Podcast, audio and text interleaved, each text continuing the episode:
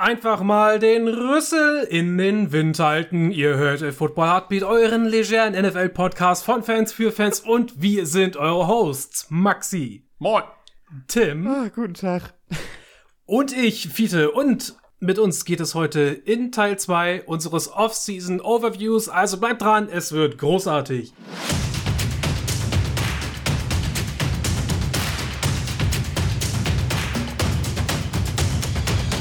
So, bevor es losgeht und da wir auch gleich fett in die News starten und ich sonst nicht mehr weiß, wann ich das unterbringen möchte, schon mal mhm. jetzt unser Call to Action. Wenn euch das gefällt, was wir hier machen, wenn euch unser Content gefällt, ja, dann stellt auch sicher, dass der Abo-Follow-Mechanismus der Plattform eurer Wahl aktiviert ist. Schaut auf Twitter vorbei, da sind wir unterwegs unter adafa-podcast und natürlich dürft ihr uns auch gerne an jeden weiterempfehlen, den ihr kennt und den ihr nicht kennt.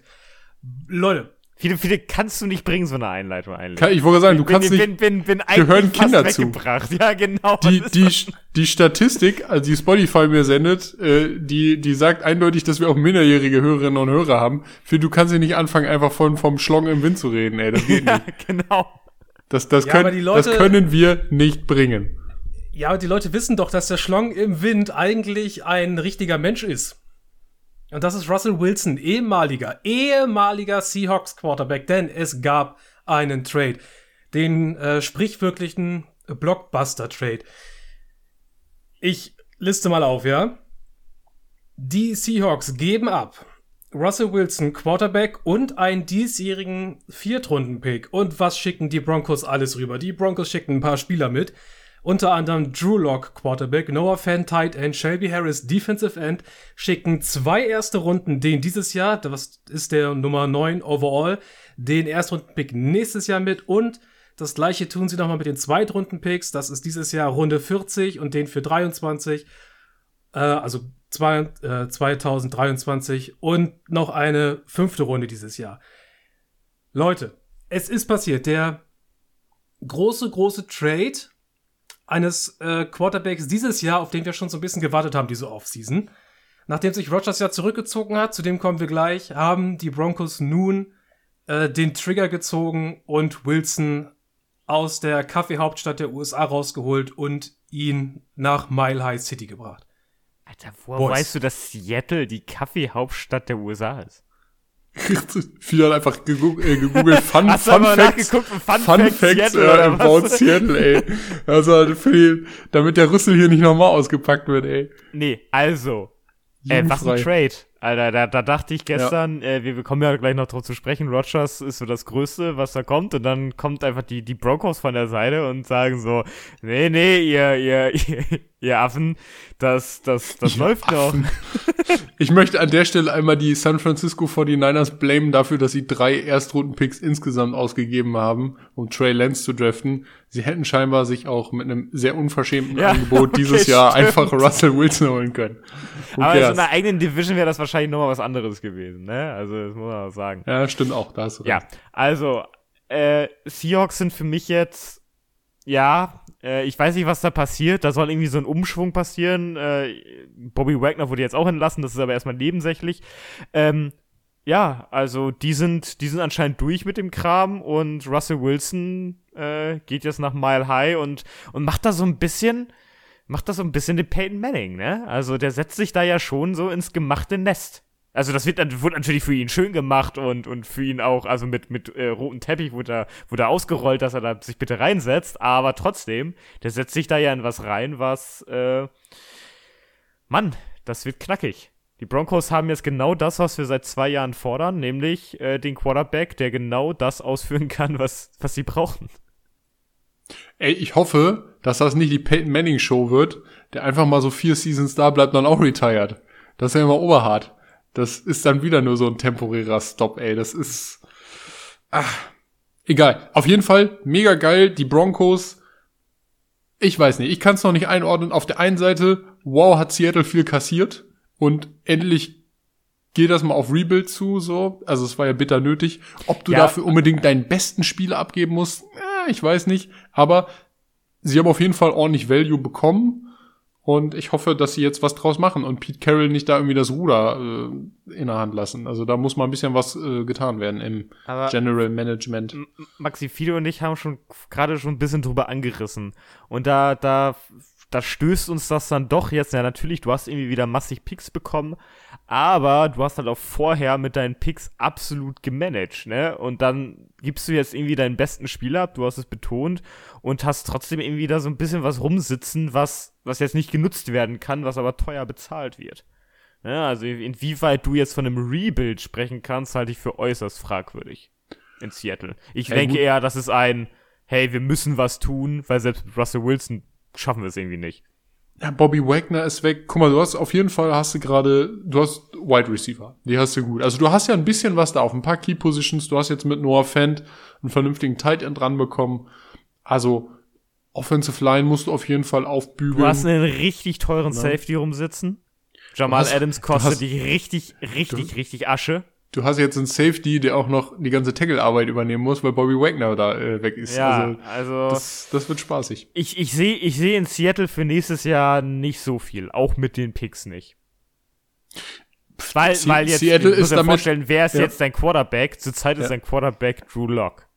N- äh, Ja, Drew Lock, Ja. Geno Smith ist auch weg, geil, läuft. Ähm, ich glaube, viel entscheidender ist an, an der Stelle einfach, ähm, dass, dass Seattle sich gerade für, wenn, wenn sie eben nicht gut draften und nicht Dolles damit hinbekommen, dass Seattle sich für die nächsten Jahre auf jeden Fall richtig was zerschossen hat.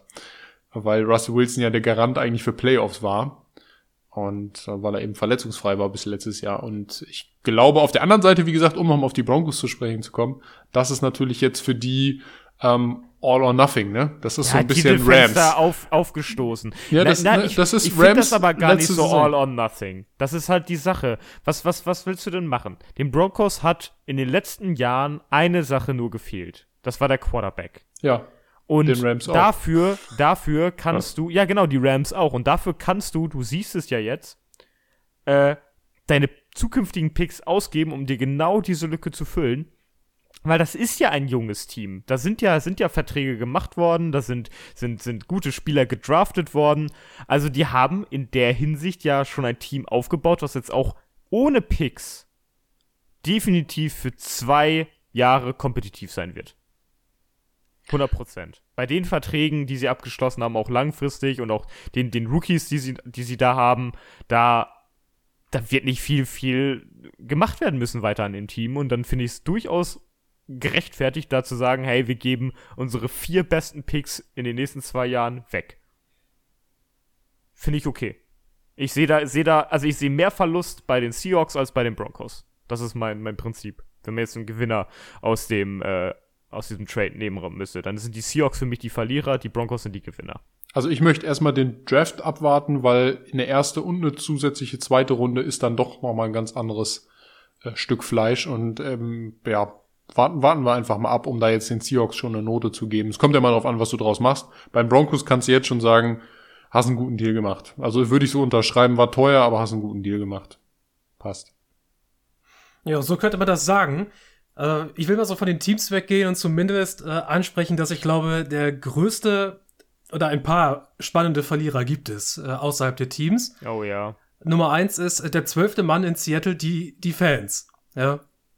Also die gehen jetzt schon, sind die letzten beiden Jahre schon mehr oder weniger durch Himmel und Hölle gegangen, mit Russell Wilson noch als Quarterback. Jetzt fehlt dir der, äh, du gehst Stand jetzt mit Drew Lock in die Saison, also der Umschwung von Wilson auf Lock, das, Das, automatisch, das automatisch das schlechteste Team deiner Division. Bist du jetzt. Man, man hat dich dahin verbannt, man verbannt dich eventuell in die Mittelmäßigkeit, zumindest für die nächste Saison. Maxi, du sagst es vollkommen richtig. Draft müssen wir abwarten und die Spieler, die sich daraus entwickeln. Äh, und dann gucken wir mal auf die Quarterbacks, die jetzt in der AFC West spielen, ja.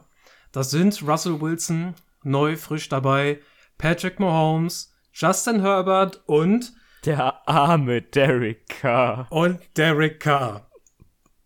Also die Wettbewerbsschwierigkeit dieser Division ist damit noch mal ein ganzes Stück weit angestiegen. Können wir darüber reden, wie krass die AFC jetzt aufgestellt ist in Sachen Titelkampf? Ach, das Ja, ist das ja ist- das ist- unnormal, was da jetzt gerade ist, das, abgeht. das ist die reinste Zerfleischung. Ja, Ja, also wenn du bedenkst, welche. Quarterbacks haben wir jetzt in der, in der AFC, die gegeneinander antreten? Wir haben die drei, die wir gerade schon genannt haben. Dazu kommt ein Josh Allen, dazu kommt ein Lamar Jackson. Äh, wen können wir da noch zusetzen? Äh, wen habe ich jetzt vergessen? Joe Burrow. Joe Burrow. Stimmt. Ja, Ryan Tannehill im, in, in der Ryan, Ryan. Tannehill, ja, genau, in der, in der Idee. Also, die, also Ja, die Division, läuft. das wird nächstes Jahr krass. Also, also die könnten auch theoretisch den Super Bowl unter sich ausmachen, würde mir auch gefallen. Während die NFC halt, die letztes Jahr ja, ja schon so ein bisschen abgespeckt ist, ähm, jetzt schon deutlich zurückfällt, ne? Ey, Muss man ja lassen. wie, wie clever ist es, wie clever war es Aaron Rodgers, äh, ohne jetzt hier schon weiterzugehen, ähm, wie clever war er, dass er nicht zu den Broncos gegangen hat, äh, gegangen ist, um sich die, ähm, diesen, diesen Wettkampf da nicht zu geben. Ja, ja, Da- der, das- der, der, der chillt jetzt so ein bisschen in der NFC rum, ne? Also, das ist ja schon Tatsache. Ja, Rogers, der nimmt diesen unglaublich kompetitiven Wettkampf in der AFC und gerade auch äh, in der AFC West nicht an, sondern äh, verpieselt sich jetzt erstmal auf absehbare Zeit weiter in dem kleinen Dorf, das da heißt Green Bay, Wisconsin. Ja, er aber, zumindest aber innerhalb auch der mit, eigenen- auf, auf gemütlichen, auf gemütliche Dagobert Duck-Weise, ne? Also auf bitte. gemütliche Dagobert Duck-Weise. Ne? In der eigenen Division äh, musst du dich halt nur wahrscheinlich mit Jared Goff rumschlagen, vielleicht mit einem anderen Rookie, mit Kirk Cousins, wahrscheinlich. Ähm, Ja, das Äh, ist halt angenehme? Ware, ne? Äh, wen unterschlage ich da jetzt gerade? Justin Fields, hallo? Äh, und natürlich kannst Justin Fields, wagen? sorry. Das, das hast du mit Absicht gemacht, ich sehe das schon. ja, vielleicht, vielleicht auch nicht. Ähm, werf es mir doch vor, oder nicht? Aber lass uns aber dann noch zum Rogers-Deal gehen.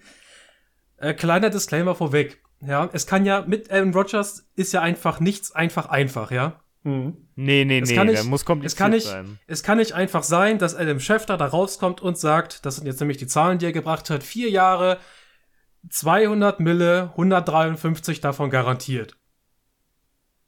Dann muss natürlich kurz nachdem das rauskommt, äh, Aaron Rodgers um die Ecke kommen und sagen, ich habe hier gar nichts unterschrieben. Das Einzige, wo ich mir sicher bin, ist, dass ich nächstes Jahr noch in Green Bay bin. Also, fix ist es jetzt noch nicht, aber wir gehen mal sehr stark davon aus, dass Aaron Rodgers einen Vertrag unterschreiben wird, der ihn in Richtung 50 Millionen pro Jahr drückt und dass er den in Green Bay unterschreibt und dass auch höchstwahrscheinlich dieser Vertrag mit massig Garantien ausgestattet ist. Ja, für, ich, wie gesagt, es geht da, glaube ich, bei ihm auch eher um Prestige. Aaron Rodgers, ähm, einer der Bestverdiener in den letzten Jahren überhaupt gewesen. Aber du nimmst natürlich auf deinen letzten Metern auch nochmal Geld mit, weil es auch eine gewisse Art, glaube ich, von Wertschätzung ist einfach. Weil du bist jetzt zweimal konsekutiv MVP geworden, dann willst du auch wie der beste scheiß Quarterback in der fucking Liga bezahlt werden. Also, ich kann das schon nachvollziehen. Würde ich auch Ja, besonders, besonders noch mal auf sein, deinen letzten Karrierejahr, ne? Da noch mal richtig Asche rausbekommen. Nein, wenn der Vertrag durch wäre, ist der Mann über 40. Das muss man Ja, genau, aber da, ist, bedenken, da ist ne? jetzt wieder diese Sache. Genau das unterscheidet Rodgers halt vielleicht von anderen Quarterbacks und das ist auch vielleicht, das ist jetzt, das wird sehr kritisch, kritisch an diesem Mann, der ja wirklich gut spielt, aber auch genau das, was das Problem ist, warum Green Bay bis auf diesen einen Super Bowl nicht mehr dahin gekommen ist. Weil Aaron Rodgers frisst jetzt halt auch wieder genügend Kapital von diesem Team ne, das andersweitig genutzt werden könnte, um irgendwie einen Titel noch möglich zu machen. Das ist ja einfach klar. Natürlich hätte der Mann sein Geld verdient, aber es zeigen sich halt seine Ambitionen auf gewisse Weise in dem Bereich dann. Ne? Mhm. Weil es gibt, meine, gibt äh, andere Quarterbacks, die, die dann auch das Titelfenster geöffnet haben, äh, die, die, die eventuell auf die großen Zahlen zwischendurch äh, verzichtet haben. Ne?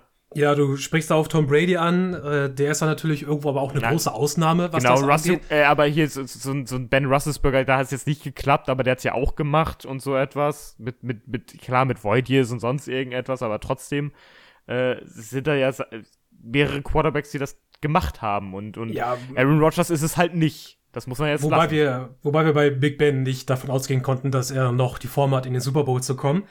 Ähm, Aaron Rodgers gehört zu den Quarterbacks, die ich eigentlich in die Richtung, da gehe ich in die Richtung, ich bezahle denen das, was sie haben möchten, ja. Also, wenn du so einen Quarterback Ja. hast, dann hat, dann Ja, hast dieser Quarterback halt das Franchise in den Eiern, äh, an den Eiern, weil es sind halt, dieser Elite-Status, ja, wo wir davon sprechen, das sind Leute, die bezahlst du einfach, weil die sind irreplaceable eigentlich in deinem Team, außer in Seattle, da haben wir es gerade gesehen.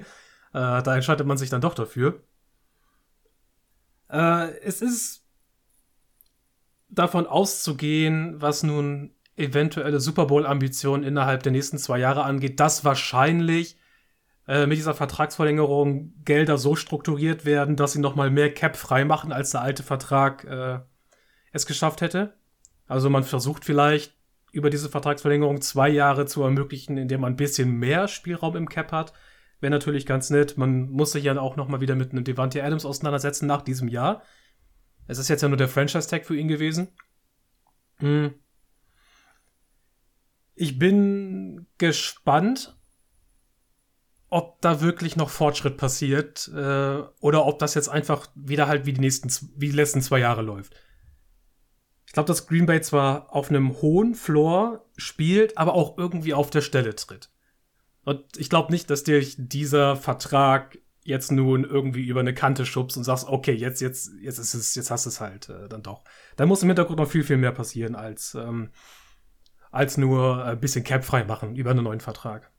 Ja. Aber ja, eine alternativlose Sache eigentlich und wahrscheinlich hat auch äh, das Bekenntnis von Aaron Rodgers zu den Packers bei den Broncos dafür gesagt, okay, hier ist Plan Nummer zwei äh, ruf mal bei den Seahawks an und sag, okay, die Sache geht wie besprochen jetzt vom Tisch.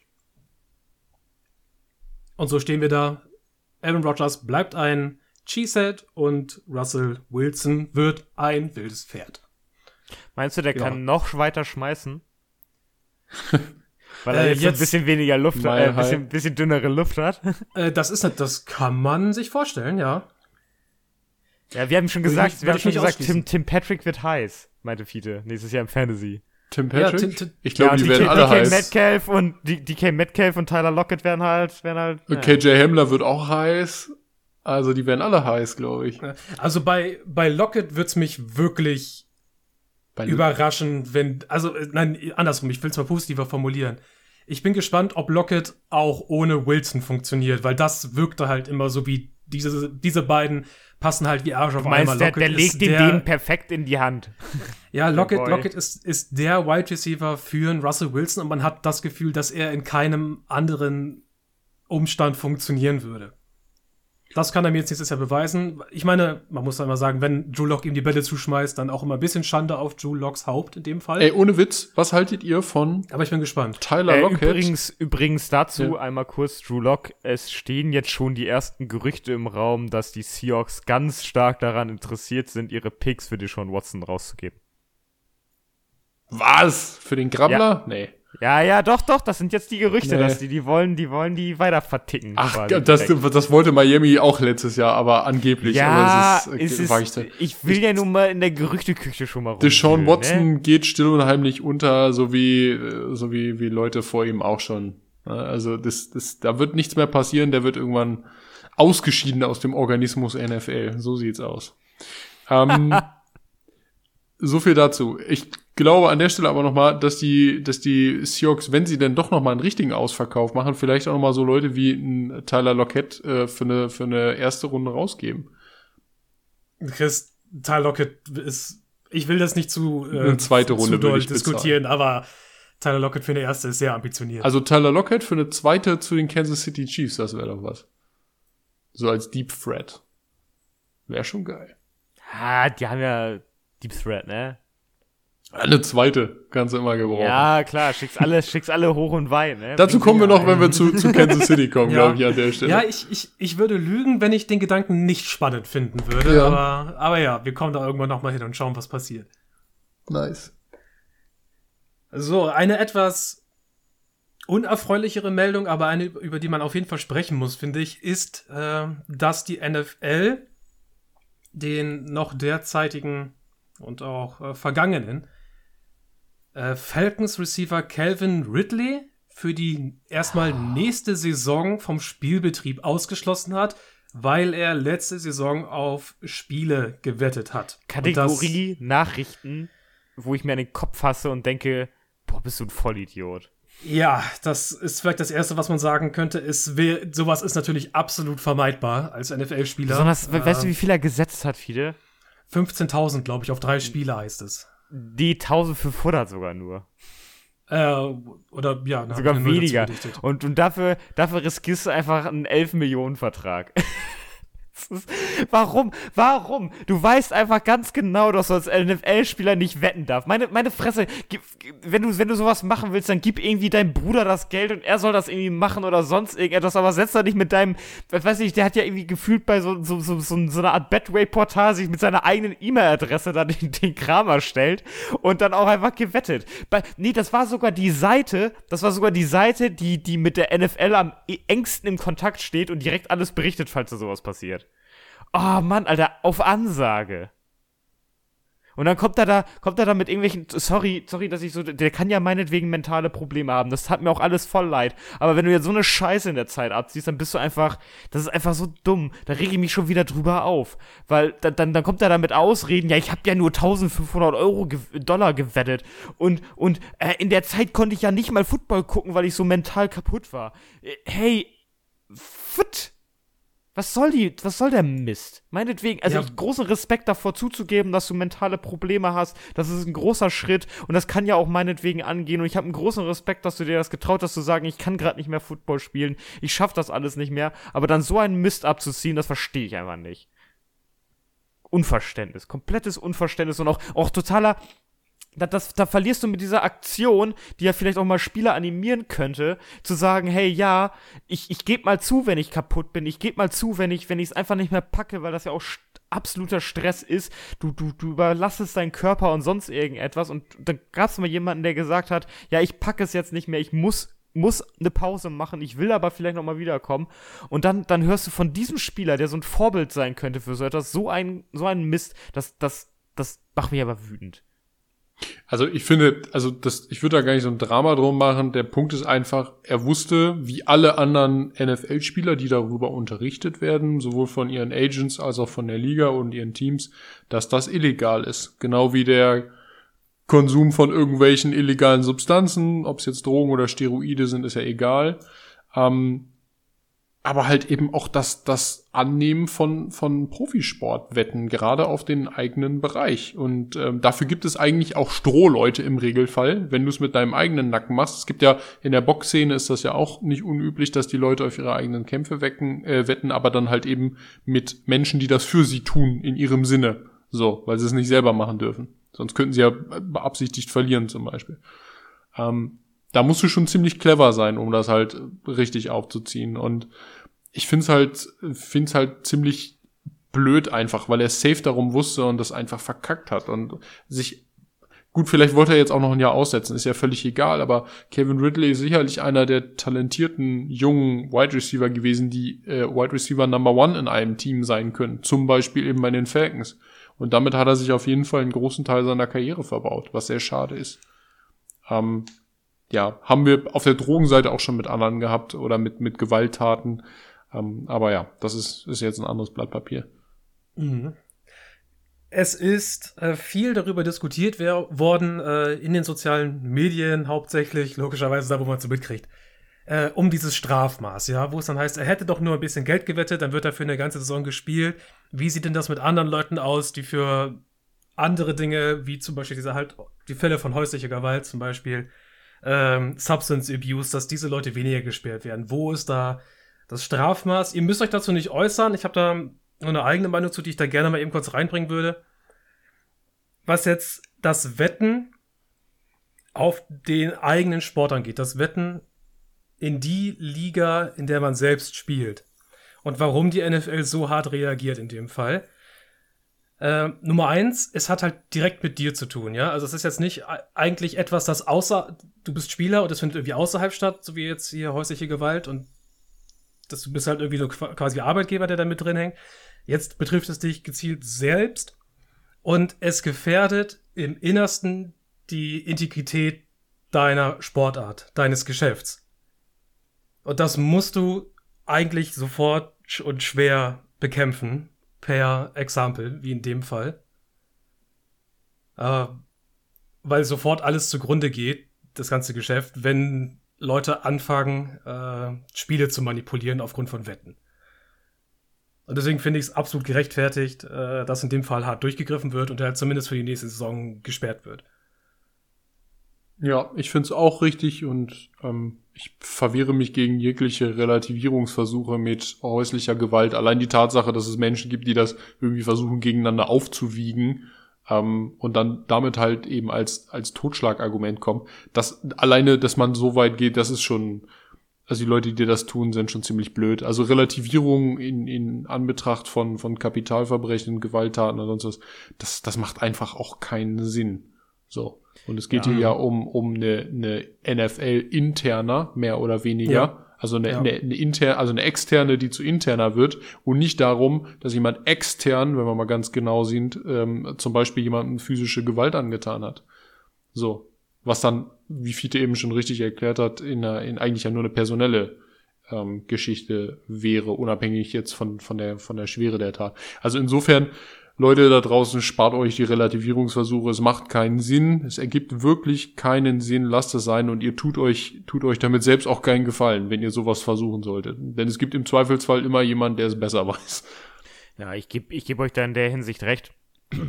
Ich hatte auch kurz darüber nachgedacht, ob man dann so etwas sagen könnte wie, ja, äh, die vorherigen Vergehen wirken halt in der Hinsicht ein bisschen lächerlich von den Strafen her. Aber wie du sagst, Fiete, äh, hey, man, wenn es um so etwas wie häusliche Gewalt oder sonst irgendetwas geht, das ist nicht mehr best, das ist nicht Business der NFL, das ist Business von, von anderen Justizsystemen. Äh, und während das halt auf Sportwetten halt etwas ist, was theoretisch ja legal ist für Calvin Ridley, der darf ja wetten, wie viel er will, nur halt im NFL-Business nicht. Da gelten dann die Regeln, dem, wo er tätig ist. Ne? Da, da greift ja wieder eine andere Justiz. Du kannst ja, das, kannst ja nicht äh, sagen, hier die NFL muss für alles immer gerade stehen und sagen, äh, wir, wir machen auch die Strafen fertig, ne? Wenn da jemand halt gewalttätig wird, dann gibt es da andere Justizsysteme, die dann auch automatisch dazu führen, dass zum Beispiel die Sp Leute von Spielen fernbleiben müssen oder so etwas, ne? Das, das kann ja passieren, wenn du zum Beispiel jetzt zum Beispiel Henry Ruck siehst, der ja nicht spielt, weil er nicht spielen kann dann müsste ja die NFL nichts regeln. Das macht ja, das macht ja andere Systeme. Deswegen muss man da nichts relativieren. Ja, es sind zwei unterschiedliche Paar Schuhe. Und nicht äh, linker und rechter Schuh äh, desselben Paares. Gut, dann, wenn ihr dazu nichts mehr sagen wollt oder zu irgendetwas anderem, dann starten wir doch in unseren vorbereiteten Teil, was unsere Off-Season Overviews angeht. Und da sind heute dabei die Minnesota Vikings, die Miami Dolphins, die Baltimore Ravens, die Philadelphia Eagles und die Cleveland Browns. Ich habe äh, diesmal drei Teams, Maxi, du diesmal zwei, dann würde ich das halten wie letzte Woche, dass einfach ich, äh, der mit den drei Teams, äh, den Start macht. Bitte, fang einfach an. Wenn es dich nicht stört. Nope. Okay, dann ab geht die Post. Da habe ich letzte Woche ja schon ein bisschen geteased bei uns im, im Chat. Die Minnesota Vikings. Was ist da los? Was für einen Plan könnte man mit denen verfolgen? Und ich habe da auch was im Kopf und äh, es baut sich rund um Kirk Cousins auf. Aber erstmal, äh, rollen wir den Schuh, äh, die, nee, nee, rollen wir den Schuh? Wie sagt man das? Äh, rollen, vergiss es, ich bin schlecht mit Sprichwörtern. Die wichtigsten Free Agents in diesem Team sind Linebacker Anthony Barr, Corn Cornerback Patrick Peterson, äh, relativ alter Defensive Tackle Sheldon Richardson und Corner Xavier Woods. Was eventuelle Trade-Gerüchte in diesem Team angeht, da müsste man schauen, bleibt Daniel Hunter. Das, finde ich, ist da der wichtigste Name. Die Cap-Situation ist nicht die beste bei den Vikings. Man steht mit ungefähr minus 15 Millionen zu Buche. Äh, Nochmal vorweg, meine Zahlen beziehen sich alle auf Spottrack. Die können sich ja mal, mal leicht unterscheiden, je nachdem, wo man guckt. Aber man hat Draftkapital. Ich sage euch das. Man draftet in der ersten Runde an 12, in der zweiten Runde an 46 und man pickt nochmal in Runde 3 an 77. Man hat keinen Viertrunden-Pick, man hat aber noch einen Fünftrunden-Pick und sage und schreibe äh, 1, 2, 3, 4, 6 Runden-Picks und noch ein Siebtrunden-Pick. Also wenn du ein oder zwei Sechs-Runden-Picks hast, da denke ich mir, okay, ist, ja, da gehst du mal für irgendwen und schaust. Aber du kannst mit vier Sechs-Runden-Picks äh, wirklich noch mal vielleicht da einen Starter rausziehen. Also deine, deine äh, Fangrate dort unten erhöhen. Und das macht dann schon fast irgendwie sowas wie ein, wie ein Viertrunden-Pick noch mal gut, den man halt nicht hat. Also finde ich an der Stelle sehr, sehr spannend. Wenn wir aufs Roster gucken, dann insgesamt, was man äh, in der Free Agency dann oder im Draft adressieren könnte, da denke ich ganz, ganz dringend an Center. Die Stammhörer dieses Podcasts wissen, ich bin absolut kein Freund von Garrett Bradbury. Und Right Guard genauso ist ein Problem und man müsste sich nochmal um Corner und Edge kümmern. Was mich dazu bringt, in der Free Agency, was kann man da priorisieren? Man hat halt kein Geld. Aber ich würde mir schon mal wünschen. ja. Das ist, ist schon mal eine gute Erkenntnis. Ja. Das ist so geil. Was könnte man priorisieren? Und dann so, ja, man hat kein Geld. Oh. ja, aber ich meine, irgendwas geht halt irgendwie immer und schaut man mal. Und da denke ich, ich würde es halt vor den, äh, erstmal vor der eigenen Haustür kehren und jetzt nicht anfangen, noch irgendwelche anderen Löcher im Roster aufzumachen. Und das wäre für mich Versuch mit Xavier Woods äh, irgendwie zu verlängern. Versuche ihn irgendwie zu halten.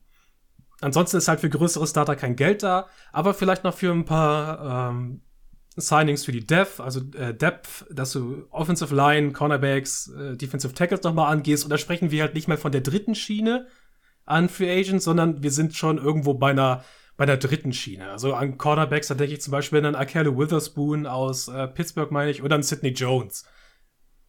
Also sowas ist dann vielleicht im Rahmen des Möglichen. Aber wirklich spannend für die Vikings wird es dann im Draft. Und an Nummer 2, da, äh, an Nummer 2, an Nummer 12, äh, in der ersten Runde lässt sich vieles machen. Und ich habe da ein paar spannende Gedanken. Nummer 1 wäre wirklich wieder bei Corner zuzuschlagen. Also an Nummer 12, da wird ein Ahmad Gardner sehr, sehr spannend oder ein Derek Stingley.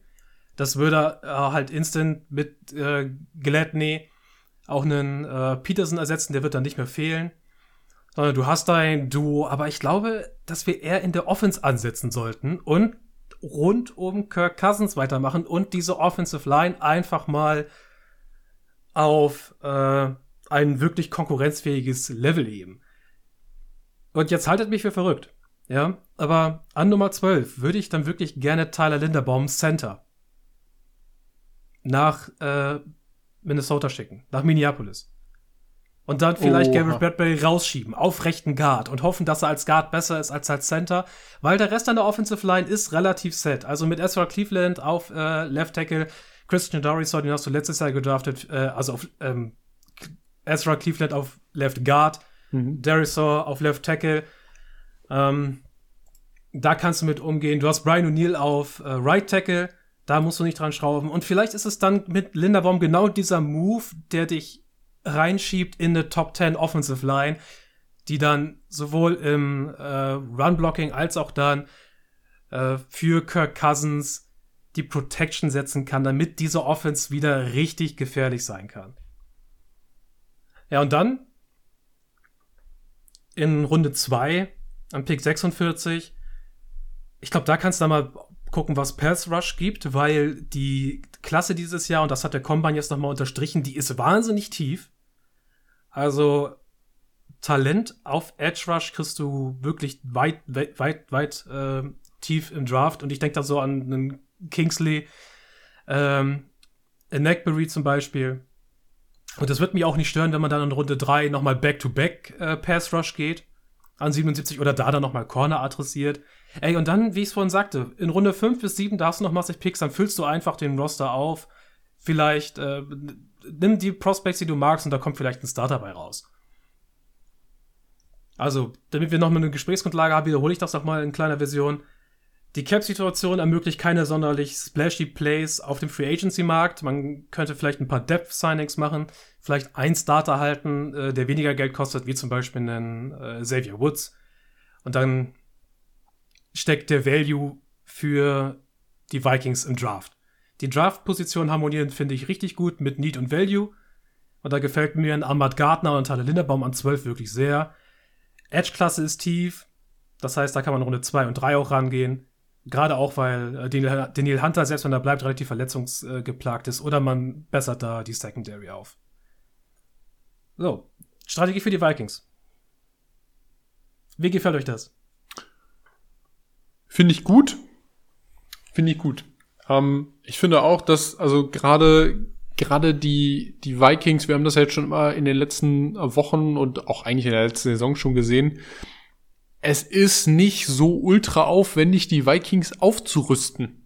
Also die haben einfach eben an den meisten Spots und Key Positions genau das, was du eigentlich brauchst. Ich finde auch das General Management der Vikings, zumindest was den Draft angeht, absolut nicht schlecht. Es hat sich gezeigt, dass sie auch mit Erstrunden-Picks, Darrison müssen wir noch mal sehen, wie sich der noch mal entwickelt, aber bis jetzt äh, das Potenzial, was er gezeigt hat, ist auf jeden Fall da. Jetzt muss er nur fit bleiben. Aber du hast es auch in den Jahren davor gesehen. Also die Erstrunden-Picks lassen wir Gareth Bradbury als Center mal raus ähm, die haben eigentlich eingeschlagen. Also man hat da schon ganz gut gehaushaltet und die Eigengewächse, die aus Vikingshausen kommen, aus Minneapolis, die sind auch eigentlich im Regelfall gut. Also die züchten sich ihre Leute auch einfach selbst ran. Und insofern, Fiete, ja, ich bin da, bin da, gehe auf jeden Fall konform mit, dass das ähm, eine relativ gut zu handelnde Offseason ist, auf jeden Fall für die Vikings. Und deine Idee dahinter finde ich gut. Why ich finde find besonders deinen Ansatz gut, Fiete, dass du sagst, hey, klar, man könnte Corner bedienen, aber geh doch erstmal auf die Offense, weil ich finde, genau das ist, was die Vikings vielleicht auch annehmen sollten. Die Vikings waren ja immer sehr defense-lastig und haben dadurch dominiert. Ich finde aber mittlerweile könntest du den Umschwung machen und sagen, hey, deine Offense könnte ein bisschen mehr dein Prunkstück sein äh, innerhalb, innerhalb deines Teams, weil du ja auch wirklich die Waffen dafür jetzt mittlerweile hast. Absolut. Absolut. Und ich meine, wir haben ja ein neues Regime. Ja, also deswegen, genau, auf, deswegen äh, nehme ich das auch an, dass das passieren könnte. Uh, und da bin ich gespannt, ob sie das, ob sie das auch so angehen, uh, wo sie ihre Prioritäten setzen. Das werden sie uns dann zeigen, noch in der Free Agency und im Draft. Und ich bin absolut dafür, dass man uh, mit versucht, weiter mit Cousins erstmal anzugreifen. Weil wir wissen nichts von Kellen Mond. den hat ja Mike Zimmer ziemlich unter Verschluss gehalten. Also ist für mich das auch alternativlos. Und da würde ich halt zusehen, dass man aus Cousins so viel rausholt, wie möglich ist.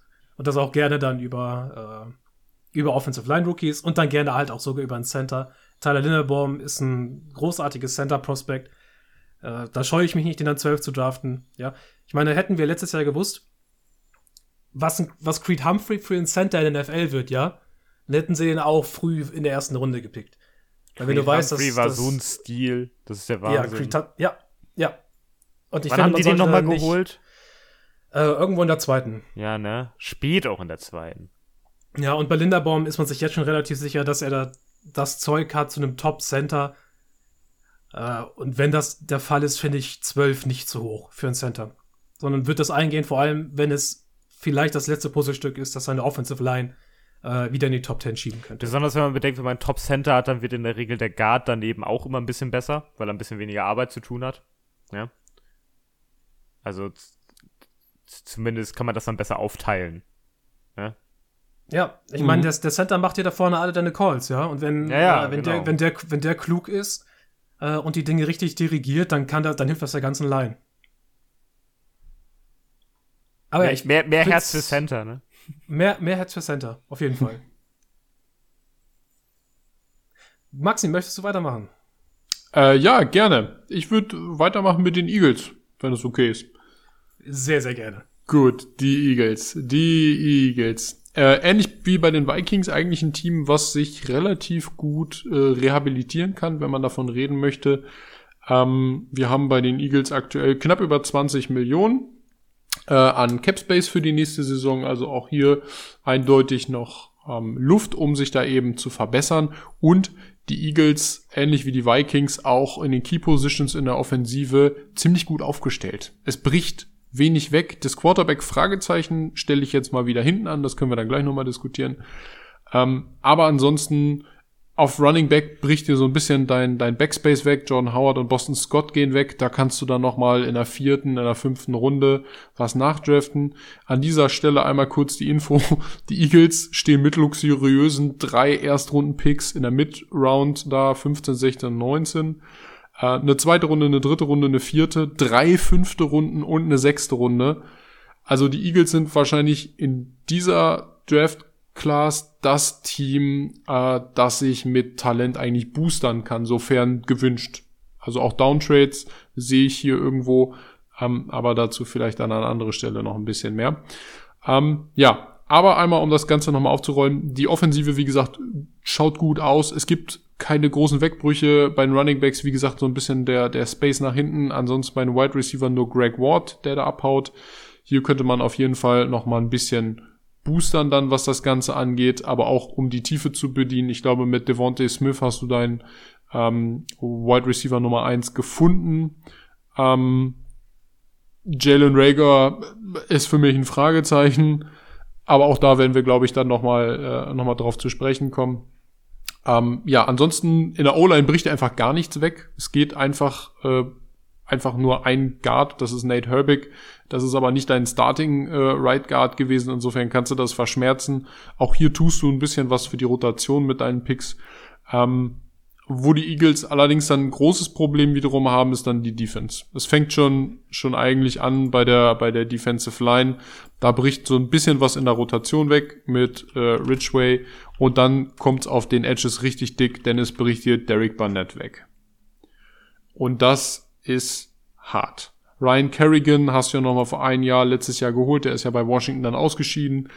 Ähm, nach über zehn Jahren und jetzt bricht der Ryan Kerrigan nach diesem Einjahresvertrag auch weg. Ryan Kerrigan hat nur knapp 30 Prozent gespielt, Derek Barnett ist aber halt Starter und hat äh, 64 Prozent aller Snaps gespielt in der Rotation. Das ist schon hart. Also da wirst du auf Edge auf jeden Fall nachbessern müssen. Ähm, ich glaube, die Edge Rusher in dieser Draft Class sind auch nicht unbedingt so gut, als dass du nicht noch mit einer mittleren ersten Runde an einen richtig guten Edge Rusher aus eben dieser Klasse rankommen würdest. Also ich denke nicht, dass die unter den ersten zehn schon alle weg sind. Insofern kannst du da auf jeden Fall aufbessern. Wichtig ist bei Linebacker zu gucken, du hast noch ein bisschen Geld, aber Alex Singleton, äh, dein, dein Starting, äh, Starting Linebacker, ähm, rutscht ja auch aus, aus, dem, aus dem Vertrag raus. Also hier an der Stelle einmal gesagt, ähm, der ist der, der Will-Linebacker, der Alex Singleton, die spielen ja 4-3 Base-System in der Defense. Ab da kann man wirklich überlegen, Alex Singleton nochmal einen Vertrag zu geben. Ich denke, da er nicht der Top-Linebacker überhaupt ist, könnte man ihn, ich sag mal, für eine, für eine höhere einstellige Millionensumme im Jahr locker verpflichten, ohne da Probleme zu bekommen. Das wäre auf jeden Fall nochmal eine Ambition. Alternativ, Linebacker-Klasse, Fiete, da müsstest du uns vielleicht nochmal aufklären, wie die in diesem Draft aussieht aber auch nicht unmöglich, sicherlich noch was ranzubekommen. Ein großes Problem sehe ich bei den Safeties, bei den Eagles. Das muss einmal gesagt sein an dieser Stelle. Es brechen dir sowohl Anthony Harris weg als auch Rodney McLeod. Äh, beide Starter jeweils. Ähm, und ich glaube, da wird es entweder richtig teuer. Gerade bei Anthony Harris musst du, wenn, noch mal ein bisschen Geld reinbuttern. Der ist aber auch schon über 30. Rodney McLeod auch 30. Insgesamt kann man, glaube ich, sagen, die ganze Defense ist schon relativ alt. Das muss man auch sagen. Also du hast, äh, außer mit Derek Barnett, den du auf jeden Fall halten solltest, meiner Meinung nach, als Edge Rusher, ähm, hast du relativ viele alte Starter eben auf den, auf den Defensive Key Positions. Und ähm, da musst du auch nochmal gucken, wie du die, die Jungs dann alle angemessen, aber nicht zu hoch eben bezahlst. Cornerback, auch so eine Sache, die bricht Steve Nelson weg, dein Starting Cornerback ist 29, den kannst du auf jeden Fall nochmal verlängern, wird, ich denke, nur so mittelteuer, denn so richtig obergeil ähm, hat er nicht gespielt, aber auch nicht, absolut nicht schlecht. Ansonsten, wie gesagt, auch hier nur was für die Tiefe zu tun. Ähm, du tust dir auf jeden Fall einen Gefallen, wenn du Safety auf jeden Fall vorne adressierst mit, also da vielleicht auch guckst, ob du vielleicht sogar den besten Safety aus der Draft Class bekommen kannst mit einer frühen zweiten Runde, wenn du nochmal einen Downtrade gehst. Ja. Den, den, den, den, vielleicht den zweitbesten, weil der beste ist Kyle Hamilton und der geht wahrscheinlich in den Top 10. Entschuldigung, ja. Gut, dann tust du es halt eben für den zweitbesten Safety, äh, sei es drum. Ähm, so viel auf jeden Fall an der Stelle zu Defense. Insgesamt, wie gesagt, durch die, durch die relativ gute finanzielle Situation auch viel möglich. Cap ähm, spielt, wie gesagt, keine Rolle. Draft Picks. Du kannst auf jeden Fall ein paar Downtrades wagen, um nochmal ein bisschen mehr ähm, Picks zu generieren. Ich denke da, wenn du eine der, der mittleren Runden eben entweder nochmal runter tradest oder halt komplett abgibst, kannst du auf jeden Fall nochmal irgendwie mehrere zweite Runden oder vielleicht auch dritte Runden noch generieren für Teams, die nochmal ein Uptrade auf einen Quarterback wagen wollen in der Mitte der ersten Runde. Ähm, da sind ja auch noch einige gegeben. Jetzt die alles entscheidende Frage, die ich gerne auch an euch weitergebe. Was denkt ihr über das Thema Quarterback ähm, sollten die Eagles auf jeden Fall einen ihrer Erstrunden-Picks für einen der besten Quarterbacks in dieser Draft-Class ausgeben oder sollten sie straight mit Jalen Hurts gehen und gucken, was sie im nächsten Jahr dann daraus machen? Da ist meine Option, wenn einer zu dir fällt, nimm ihn mit. Also, Äh, nochmal, einer zu- 15, 16, 19, du, es wird auf jeden Fall einer der, ich sag mal, vermeintlichen Top-Quarterbacks in dieser Ja, ja, aber wenn, wenn, wenn fallen. einer, wenn einer zu dir fällt, der zu dir passt und der dir gefällt, das ist ja auch eine Sache. Es muss ja, Mhm. genau, das ist halt für mich die Option, der zu deinem Team wie, wie die Faust aufs Auge passt. Dann ja, ansonsten nein. Nicht einfach irgendwie einen mitnehmen, den dann versauen lassen, dann müsstest du was umstellen. Also der müsste schon zu deiner generellen Teamstruktur passen. Hm. Ansonsten lohnt sich das nicht. Ansonsten mach einfach, mach einfach weiter, äh, wie es ist. Nimm lieber noch mal einen Top-Pick mit, weil es hat letztes Jahr ja auch geklappt. Natürlich war das nicht die beste Leistung, aber, aber man, man, man hat trotzdem Entwicklung gesehen. Wie weit die Entwicklung geht, das lässt sich jetzt halt immer wieder fragen. Aber ich würde das Risiko wirklich nur eingehen, wenn du sagst, hey, das ist ein 100%er, den müssen wir jetzt mitnehmen, wenn wir den da bekommen. Picken die, warte mal, picken die dreimal direkt hintereinander? Nein, die picken Nein. zweimal direkt hintereinander 15, 16 und 19. Ach so, aber, aber das ist ungefähr so der Spielraum. Fita hat ja schon mal die Draft-Class der, der Quarterbacks beschrieben. Das ist ungefähr so dieser Zeitraum, denke ich, wenn du, wenn du jemanden hast, der in den Top 10 schon sich einen Quarterback auf jeden Fall wegsnackt. Das ist so der Raum, in dem du die anderen bekommst. In dem Ja, du so die also- Quarterbacks, ich sag mal, vielleicht drei, vier, fünf, sechs wenn du, bekommen kannst. wenn du wichtige möchtest. Positionsgruppen hast, also du- die haben ja ein paar Positionsgruppen, du hast ja aufgelistet, die, die vielleicht gefüllt werden müssen. Ja. Du pickst nur dann Quarterback, wenn du auf der Positionsgruppe nicht mehr Value bekommst. Das ist meine Option. Also wenn, wenn, wenn, die, wenn der Quarterback, den du da picken könntest, mehr Value hat, als jetzt vielleicht die Lücke, die du da füllen könntest. Klar, du hast dann zwar immer noch die Lücke, aber der Quarterback war wahrscheinlich trotzdem mehr wert und du könntest die Lücke in der zweiten Mhm. Runde nochmal angreifen. Das ist meine Option dazu. Das ist ein sehr, sehr knackiges Spiel, das musst du dir auch genau überlegen, das ist, das ist eine On-Day-Draft-Entscheidung. Du legst dich vorher fest, dass du den holst, sondern ich würde mich vorher festlegen, hey, die, die, die Spieler wollen wir haben in den ersten Runden, die drei, Mhm. unbedingt. Äh, vielleicht noch eine Option 4 und wenn der dann nicht kommt, dann pick ich da Quarterback. Du bist in einer guten Luxussituation, dass du diese drei Picks hast. Aber, mit- aber besonders, ey, verwend ihn für nicht, nicht für einen der ersten. Also nicht für, nicht für die, die, die, die direkt hintereinander. Weil diese Luxussituation, dass du direkt hintereinander zwei Erstrunden-Pick, ha- äh, Erstrunden-Picks hast, das ist doch geil. Kannst du direkt hintereinander zwei Spieler holen, die du haben willst. Mhm. Du musst Ja, nicht ich irgendwie, glaub- irgendwie hoffen, dass er, da, dass er da noch übrig bleibt oder so etwas, sondern du kannst direkt hier bam, bam, die beiden wollen wir haben. Ich würde dir, Ja. weißt du was, ich würde auch sagen, fuck off, Roger, Roger, du kriegst direkt beide Namen von uns. kannst die beide direkt vorlesen, wir sind eh dran. Okay. Ja, der, der Roster hat an ein paar wichtigen Stellen Probleme, die man bestimmt sehr gerne an der Stelle in der ersten Runde auffüllen möchte. Defensive Line, ein Trayvon Walker zum Beispiel, der gut getestet hat, also einer der, der Georgia Bulldog-Jungs, die ja völlig ausgerastet sind im Combine. Ähm, ist bestimmt ein spannender Kandidat für die Eagles, vor allem, weil, wenn ich mich nicht täusche, die sind auch alle uralt. Der Rest der Defensive Line, der noch da ist, da müsste Ja, auch mal Jungs ja. irgendwann starten. Äh, Cornerback, bestimmt auch spannend da unten und halt Wide Receiver auf jeden Fall auch. Ja, und das kriegst du alles da auch. Das kannst du da alles Ähm, bekommen. Und wenn du ja. die drei absahnst, wenn du, wenn du, jetzt musst du vorstellen, sa- sahnst einen D-Liner ab, sahnst einen Corner ab und sahnst einen Receiver ab, boah, das ist viel, viel besser, als wenn du da so eine Quarterback-Option dir holst. Das ist halt die Sache, Ja. du hast die Option. Mhm. Ja, Also also eine Option aber- holen ist weniger Value als eine Lücke füllen. Ja, also ich sehe das dann wie du, Tim. Solltest du irgendwie einen Nummer 1 Quarterback in diesem Draft haben, der zufälligerweise bei deinem letzten Erstrunden-Pick noch da ist, ja, okay, geh damit. Ja, wenn da zum Beispiel ein Sam Howell noch ist, okay, geh damit. Ver versuch es. Es ist die wichtigste Position in dieser, äh, ähm, in diesem Sport. Wir wissen, dass Jalen Hurts wahrscheinlich nicht es durch die Playoffs schafft, wenn er es zumindest bis zu den Playoffs schafft.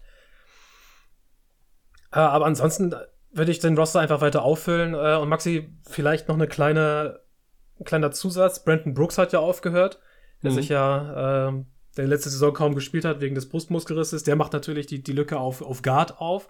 Aber okay, da reden wir halt von, von Auffüllen später, nach, nach Runde 1. Ja, absolut. Genau, also du musst dir wirklich sicher sein, dass der Quarterback dir jetzt mehr Value bringt als irgendein anderer Spieler, den du haben könntest. Ja. Weil es ist ein optionaler Pick. Optional. Das ist wichtig für mich. Ja. Ja, ich denk, denke auch. Also wie gesagt, bei diesen Erstrunden-Picks ist es halt eben einfach äh, interessant zu sehen. Ich könnte mir vorstellen, wir hatten jetzt das, das Beispiel auch schon an anderer Stelle, ähm, in Miami zum Beispiel, dass es auch, auch Teams gibt, die einfach wirklich alle drei Picks dann eben nicht noch downtraden, sondern wirklich auch ausgeben. Also die investieren Ich, die wirklich ich würde in nicht ihre downtraden. Zukunft. Ich würde nicht downtraden. Ja. Baller rein, baller rein. Ja, also da, da wie gesagt, zu gucken, ähm, Fita hat eben nochmal gesagt, ähm, auf, auf Guard dann irgendwie in den späten Runden. Also es gibt, wie gesagt, bei den Eagles, ähm, um das Ganze noch einmal abzuschließen, es gibt so ein paar Sachen, da kann man auf jeden Fall auffüllen. Aber wirklich so, so die Key Positions sind halt eindeutig in der Defense, die du, die du eben jetzt auch bedienen musst und die du auch bedienen willst. Das ist, ist erkennbar. Insofern machen wir uns da mal wenig Sorgen. Deshalb glaube ich, ähnlich wie bei den Vikings eigentlich die, die Eagles durch ihre Draft-Situation auch mit den vielen Picks eigentlich sehr gut aufgestellt und die können echt was draus machen, da ein junges Team draus zu machen. Ich bin sehr gespannt. Ja, Miami hast du gerade angesprochen und die sind das nächste Team auf unserer Agenda. Da hat sich ja schon mal rauskristallisiert, dass Tight End Mike Gesicki bleibt. Der wurde gefranchise-tagged. Das ist schon mal ganz wichtig. Er war äh, Mitbestandteil hier meiner Agenda. Komme ich gleich mal zu. Für die Dolphins. Äh, ansonsten wird Will Fuller äh, wird Free Agent. Dein, einer deiner besten Edge Rusher mit Emmanuel Ogba und dein Backup in Jacoby Brissett. Aber das Gute ist, man hat 50 Millionen Cap ungefähr jetzt nach dieser äh, Franchise-Tag-Geschichte für Gesicki, das ist immer noch eine ganze Menge Asche. Man hat relativ gut Draftkapital und man weiß eigentlich genau, wo man in diesem Roster ansetzen möchte. Das ist Offensive Line. Die Offensive Line kann so nicht weiter leben, wie sie ist. Das ist eine absolute Vollkatastrophe und wir werden niemals einen besseren Tour sehen, wenn diese Offensive Line nicht besser spielt. Das heißt, du schmeißt den sprichwörtlichen, hier, die Engländer sagen den Kitchen Sink, ja, die sprichwörtliche Spüle, schmeißt du mit allem, was du hast, auf diese Wide, äh, Wide Receiver Class, auf diese Offensive Line Class in der Free Agency, ja, weil da ist einiges da. Das geht mit einem beispielsweise linken Tackle Teron Armstead los. Das geht mit einem Ryan Jensen weiter. Das geht über einen Laken Tomlinson, Connor Williams, James Daniels, Ben Jones, Austin Corbett. Wir können da alles aufzählen. Fast alles, was zu haben ist, wird besser sein als das, was da schon ist. Da muss die Rundumerneuerung kommen. Und dann guckst du vielleicht nochmal, ob dir irgendein Receiver fällt, äh, gefällt. Ja, vielleicht einen Allen Robinson. Weil du vielleicht mit einem Will Fuller nicht weitermachst. Und weil Allen Robinson dir noch wieder ein bisschen mehr gibt in diesem Team. Aber dann muss ich euch noch sagen, einer der spannenden Gedanken, den könnt ihr vielleicht vorhin, äh, oder vorhin, den könnt ihr gleich nochmal mit aufnehmen. Äh, Mike McDaniels, äh, Mike McDaniel, meine Güte, ein McDaniels und ein McDaniel jetzt als Head Coaches, das ist ja die absolute Horror. McDaniel kommt ja aus San Francisco, aus einer Offense, die sich versteht, Gadget-Spieler einzusetzen. Und ich denke da sehr, sehr spannend daran, dass genau die Miami Dolphins die perfekte Destination für Coral Patterson sind. Merkt euch das. Ansonsten mhm. im Draft. Ja, man hat den ersten Pick aufgrund dessen, dass man ja äh, letztes Jahr ein bisschen getradet hat, erst an 29. Das ist aber gar nicht so schlimm, denn ich denke, da machst du einfach da weiter, wo du in der, in der Free Agency aufgehört hast und draftest Offensive Line. Da kommt zum Beispiel, äh, den werden wir noch einigermaßen abfeiern äh, im Laufe unserer Draft-Berichterstattung hier. Bernhard Reimann, Bernhard Reimann, Guter Mann. der Guard. Ja, der ist zum Beispiel, denke ich, an 29 ein spannender Kandidat oder ein Canyon Green auf Guard. Äh, vielleicht kommt ein Wide Receiver zu dir durch, der dir gefällt, oder dir gefällt einer aus der zweiten Garde Wide Receiver so gut, dass du ihn vielleicht noch am Ende der ersten Runde nehmen möchtest. Das könnte sein. Da haben sich einige Wide Receiver aus den äh, aus der zweiten Riege haben sich auch einigermaßen ja, Das sind alle sehr fix. Das sind alle sehr fix, auch die zweite in, Riege. Genau, innerhalb des Combines. Äh, aber ansonsten kann ich mir auch vorstellen, dass du aus 29 vielleicht raustradest, wenn ein Angebot kommt. Sehe ich alles. Und dann geht's einfach damit weiter. Da muss man gar nicht so in die Spezifika gehen. Du füllst das Roster einfach weiter auf, auf Wide Receiver, auf Linebacker, auf Offensive Line. Äh, wenn du vielleicht deinen eigenen Tight End mit Durham Smythe auch noch hältst, dann brauchst du die über Tight End auch gar keine Gedanken mehr machen. Äh, dann machst du da einfach auch mit weiter. Hast letztes Jahr auch Hunter Long gedraftet, also vergiss Tight End, äh, sign Durham Smythe to an Extension äh, und mach dir dann äh, im Draft über Tight End keine Gedanken mehr. Also. Ja, also Line, Line holen. Ja, die, die Prioritäten sind halt absolut klar.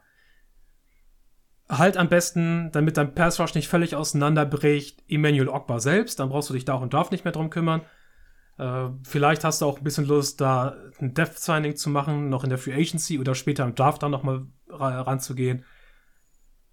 Ähm, und dann erlaubt dir halt dieser Cap Space einfach zu machen. Ja, nicht denken, machen in der Offensive Line, heißt das jetzt bei den, bei den Miami Dolphins. Ja, das, das, was, die, das was die Chargers letztes Jahr gemacht haben und, und einfach mal reinballern, einfach mal einen ja, richtig dicken ja. Vertrag reingeben und dann hast du da aber auch Ruhe, genau wie die, genau wie die 49ers. Da hast du da ja. einfach Ruhe. Ja, und dann, und dann guckst du noch, was du eventuell verbessern könntest in deinem Receiving Core, weil du hast einen auf, du hast einen tollen Spieler letztes Jahr im Draft holen können mit Jalen Wardle, aber mach noch ein bisschen weiter erfüll deinen Receiver-Core neben dem äh, Waddle und einem äh, Mike Gesicki noch auf mit ein bisschen mehr Talent. Und dann, da ist dann Draft gut. Dafür hast du das Money auf Free Agency. Hol Cordell Patterson. Ganz ehrlich, hol Cordell Patterson. Drafte vielleicht einen Lineman, äh, einen Lineman, einen Linebacker noch spät. Und auch dann haben wir eventuell mal eine Möglichkeit, in Miami am Ende der Saison sagen zu können, Tour ist die Lösung oder sie ist es nicht. Ja, genau, das wollte ich sagen. Und dann musst du hoffen, dass Tour gut spielt. das, ja. ist, das ist die, die, die, die, die Schnittstelle dann. Ja, das, das ist die, das ist die, wir schauen, ob Tour die Lösung ist off-season. Ein für alle Mal. Ja. Neuer, neuer Coach, neue Waffen, neue Line, alter Quarterback. Er ist die Konstante, auf die sich dann alles bezieht. Wird er besser, wird er nicht besser? Müssen wir ihn absägen? Aber das ist mein Plan. Mhm.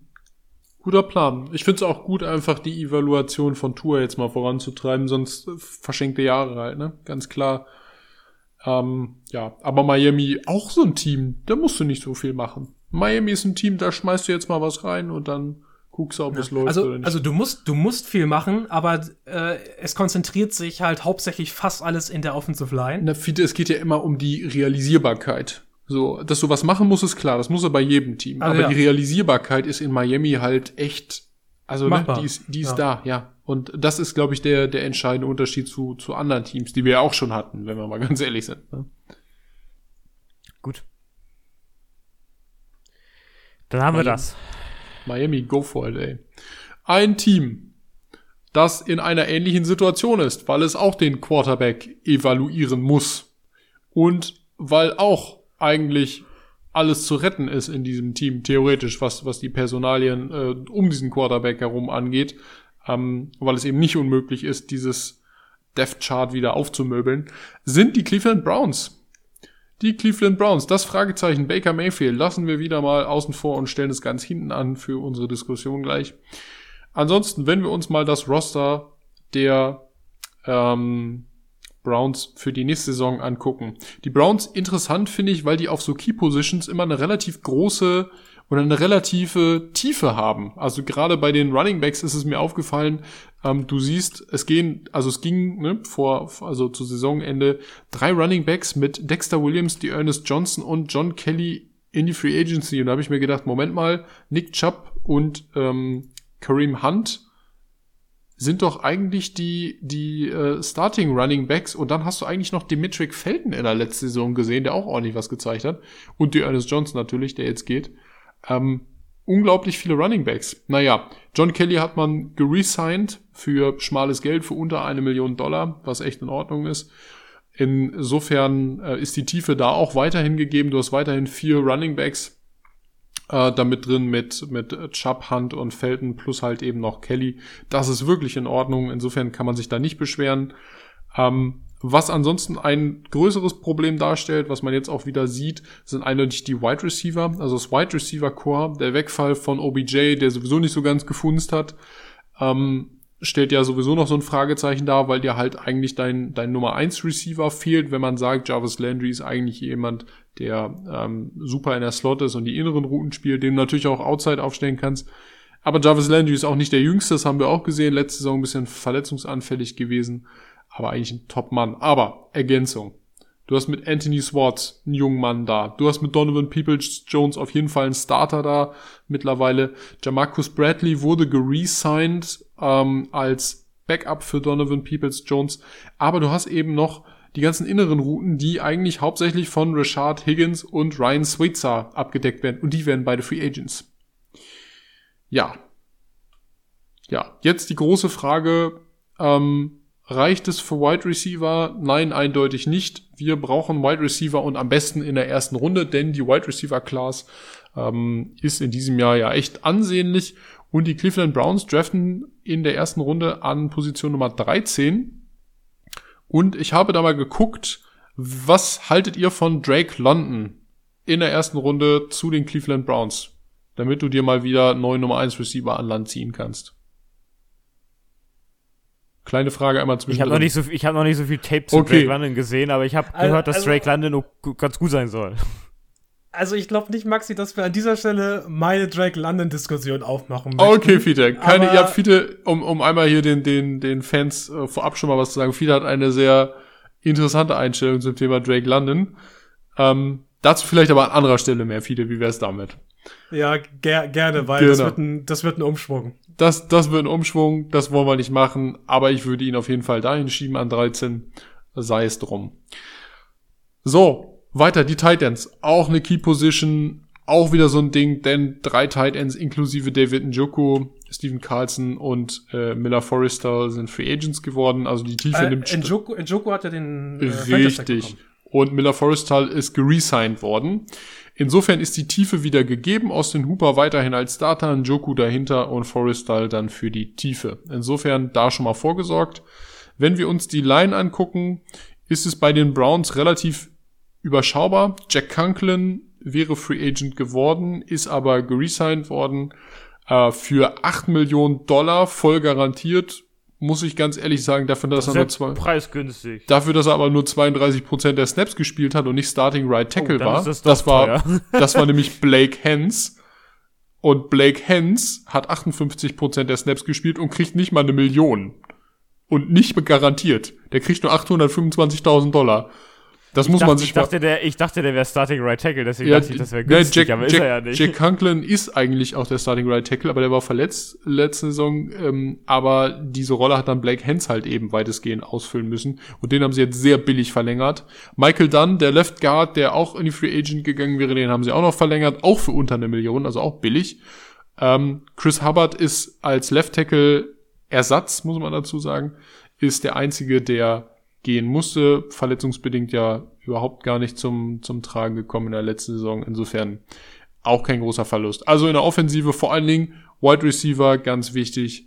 Ähm, deshalb denke ich da unter anderem neben einer Position, die wir gleich noch ähm, bedenken müssen, an die erste Runde für die Cleveland Browns, was Wide Receiver angeht.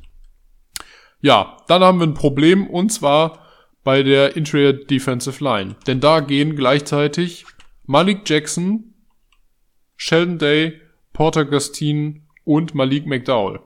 McDowell und Jackson sind beide Starter. Das ist schon mal scheiße, dass die gehen. Ähm, Malik Jackson so mittelmäßig teuer mit knapp über drei Millionen. Äh, Malik McDowell war relativ günstig. Also es gibt auch da Jungs, also Malik Jackson ist ja schon ein bisschen älter, aber McDowell ist ja 26. Also man könnte auch da überlegen, die relativ günstig nochmal ein Jahr mitzunehmen und zu verlängern, bevor man jetzt sagt, man gibt eine teure zweite Runde oder so für Interior Defensive Line aus. Also das macht keinen Sinn. Oder eine dritte Runde. Da müsste man dann gucken, vielleicht eher so die späteren Runden nochmal anvisieren. Ähm, oder sich halt eben in der Free Agency bedienen. Da ist, glaube ich, ähm, auf jeden Fall auch nochmal mitzurechnen mit den Browns. Ähm, an der Stelle einmal vorab noch einmal kurz zum Cap Space. Die Browns stehen mit 19 Millionen plus eigentlich ganz gut da. Ähm, es gibt jetzt keine große nennenswerte Verlängerung. Ähm, Njoku, wie gesagt, getaggt. Da bleibt abzuwarten, ob sie den verlängern. Gerade in Anbetracht dessen, dass Austin Hooper ja auch noch einen Vertrag hat, der auch nicht günstig ist. Ähm, da müssen wir noch mal gucken. Ansonsten auch noch auf jeden Fall ein bisschen Kapital da, um was einzukaufen. Ich denke da auch ein bisschen an Free Agency, gerade in der Position, die wir jetzt bekleiden, und das sind die Edges.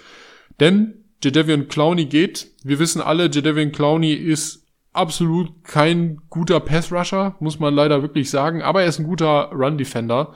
Und als Ergänzung zu Miles Garrett war es echt in Ordnung. Also es hätte deutlich schlimmer sein können. Ähm, Jadavion Clowney ist aber teuer. Der hat letztes Jahr schon 8 Millionen gekostet. Ich weiß nicht, ob die Browns nochmal bereit sind, das gleiche auszugeben. Ich glaube es nicht. Ähm, Takarist McKinley, der Backup, der für Miles Garrett, glaube ich, eigentlich Backup spielt, der geht auch. Und Efedi Odin Bingo, Odin Nikbo, so rum, ähm, geht auch. Das ist nämlich der Backup für McKinley. Also insofern, Edge ist eine Position, wo ich sagen könnte, ich glaube, die Browns gucken sich an, was sie in der ersten Runde an 13 bekommen. Ob sie dann für einen Wide Receiver gehen oder halt eben für einen Edge Rusher. Ich denke, unter diesen beiden Positionen wird sich das Ganze dann im Draft auf jeden Fall ausmachen. Ähm, Free Agency habe ich jetzt bei dem Gedanken mal ausgeklammert. Ja, und dann die dritte größere, nicht größte, aber auf jeden Fall größere Baustelle sind auf jeden Fall die Linebacker, die Inside Linebacker. Starter Anthony Walker geht. Das ist jetzt kein herber Verlust, weil Anthony Walker meiner Meinung nach mittelmäßiger Linebacker ist, aber kein, kein, kein Superstar. Du hast mit äh, Joker, Ufuzuko Ramoa auf jeden Fall ja eigentlich einen Linebacker auch gedraftet im letzten Jahr und eigentlich auch relativ günstig in der zweiten Runde bekommen. Ich denke da auf jeden Fall aber trotzdem an eine Ergänzung in den, in den mittleren Runden, dass du da auf jeden Fall noch mal ein bisschen aufbesserst, was da so kommt. Der Malcolm Smith geht auch, aber der ist halt auch schon 33, da ist es nicht so schlimm. Insofern, ja, Linebacker in der Mitte auf jeden Fall noch mal was, worauf man ein bisschen achten müsste. Ja, und dann gehen bei den Browns sage und schreibe fünf Safeties gleichzeitig. Unter anderem Starter Ronnie Harrison. Da läuft der Rookie-Vertrag aus, der ist erst 25. Ähm, das wäre eigentlich sehr schade. Grant Delpit ist auf Strong Safety der Nachfolger dafür. Ich halte nicht viel von Grant Delpit, das muss man dazu sagen. Ähm, also eine Verlängerung von Ronnie Harrison wäre tatsächlich auch nochmal eine Option, über die man jetzt nachdenken könnte. Ähm, Grant Delpit ja noch in seinem Rookie-Vertrag, das war ein Erstrunden-Pick, der ist relativ teuer, aber Ronnie Harrison, wie gesagt, hat eigentlich seinen Job gemacht und ähm, im Endeffekt könnte man da, wie gesagt, drüber nachdenken. Der spielt ja ähm, an der Stelle Opposite zu John Johnson, der ja Free Safety ist. Ähm, das wäre auf jeden Fall eine Sache. Ansonsten bricht auf Free Safety noch so ein bisschen dieser Backspace weg. MJ Stewart geht. Ähm, das ist eine Sache, die, die darf man auf jeden Fall nicht aus den Augen verlieren. Ähm, ja, das, das sind auf jeden Fall noch so Sachen. Also Safety auf jeden Fall in den späten Runden auf jeden Fall den Raum füllen und überlegen, ob man dann mit Grant Delpit ähm, als Strong Safety Starter spielen möchte. Cornerbacks verlässt uns keiner, das ist auch gut so. Ansonsten äh, nur der Backup-Kicker Chase McLaughlin, das ist aber auch nicht das Problem. Alles in allem kann ich wieder sagen, die Cleveland Browns stehen vor einer sehr machbaren Aufgabe in der Free Agency und im Draft. Geld ist da, Draft Picks sind äh, auf jeden Fall da, um das zu bedienen, was sie eben bedienen müssen. Das große Fragezeichen, das gebe ich jetzt gerne wieder an euch ab, ist die Frage Quarterback. Man hat sich ja bis jetzt dagegen entschieden, mit Baker Mayfield in die großen Vertragsverhandlungen einzusteigen, was auch sinnvoll ist, weil Baker Mayfield in den letzten Jahren immer wieder Zweifel daran gelassen hat, ob er ein würdiger A, First Overall Pick ist und B, Franchise Quarterback für die Browns. Ähm, an dieser Stelle gebe ich jetzt gerne ab an euch. Was meint ihr? Das vierte Jahr von Baker Mayfield bricht ja jetzt an. Das Durchevaluieren ähnlich wie bei Tour oder würdet ihr sagen, jetzt schon für einen Quarterback gehen oder zumindest mal gucken und mal nach rechts und links schielen? Du hast also gar nicht die Möglichkeiten dazu. Das ist sein fünftes, sein fünftes, fünftes Jahr. Jahr. Oh, Entschuldigung. Ja, dann ist es schon sein Option Year. Entschuldigung. Es ja, mein ist, Fehler. Es ist Make it or break it für. Okay. Äh, ja, super. Ja, guck mal, genau das wird, das wird auch das besser. Motto, das wird auch das mhm. Motto sein, der, der Ding, die werden jetzt keinen Quarterback holen. Die werden lieber gucken, ja, ob, ob man Baker Mayfield ja. nochmal unterstützt. Ist so meine, Option, äh, meine Meinung. Und äh, wenn Baker Mayfield nicht äh, liefert, dann wird sich nächstes Jahr um Quarterback gekümmert. Okay. Das ist meine Option dazu. Ja, letztes Vertragsjahr. Ja, genau. Und es ist halt, es ist halt schwachsinnig, ihn jetzt 19 schon unter Millionen. Druck zu setzen. Warum setzt du ihn jetzt schon unter Druck? Er weiß genau, dass es für ihn jetzt davon abhängig ist. Und ob du ihn jetzt dieses Jahr einen Quarterback vorsetzt oder ihn nächstes Jahr rauswirfst und dann einen neuen Quarterback holst, das ändert an der Gesamtsituation nichts. Klar, der könnte ein bisschen mittrainieren mit dem Team oder sonst irgendetwas, aber dafür ist mir die Quarterback-Klasse auch nicht gut genug, dass du da sagst, hey, ich möchte da unbedingt ein Talent mitnehmen. Äh, wart da lieber nächstes Jahr ab. Guck, ob du da was Besseres bekommst. Ja. Also die Browns an 13 auf jeden Fall ein Kandidat für einen der besseren Quarterbacks, wenn denn in der ersten Runde sowas passieren Ah, du sollte. kriegst mehr Value für etwas raus und denkst lieber, dass Baker Mayfield vielleicht doch noch vielleicht den nächsten Schritt macht. ja, das, Zweifle, das, auf, ja. ich zweifle ja. dran, aber das ist die bessere Option. das auf jeden Fall. Ja, deshalb, wie Gib ihm, einen, gib ihm einen Receiver, gib ihm ja. irgendwas in der Line oder sonst irgendetwas, also hol da was. Nein, nein, nein, nein, nicht, gib, ihm- gib ihm keine Line, das macht keinen Sinn mehr. Was willst du da noch mehr hol- reinstecken? Ja, ja, Wide genau, hol Receiver. einen Receiver. Hol Oder ein einen Edge Rusher. Wie gesagt, wäre ich auch mit zufrieden. Also, Aber eher den das, Receiver. Das, was letztes Jahr halt wirklich nach einem Top-Roster aussah, sieht dieses Jahr ein wenig wie ein äh, bröckelndes Mauerwerk aus, wo allmählich, aber sehr, sehr stetig der Putz abfällt.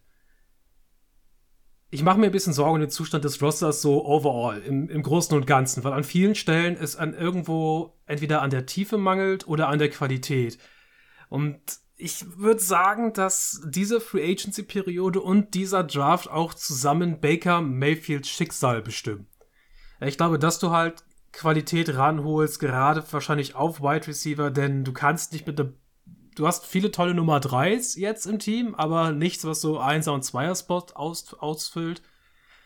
Äh, gut, äh, Hooper und ähm, jetzt habe ich seinen Namen vergessen, gerade habe ich ihn noch Njoku. wieder ausgesprochen. En- Und Joku, okay, aber wenn du das nicht in den Griff kriegst und du auch nicht äh, deine Defense gerade äh, in der Secondary mit ein bisschen Tiefe bestücken kannst äh, und dir halt also Verletzungspech nicht sofort das Genick bricht, könnte es sehr roughe Season werden, wenn halt nicht die gesamte Draft Class irgendwie hittet.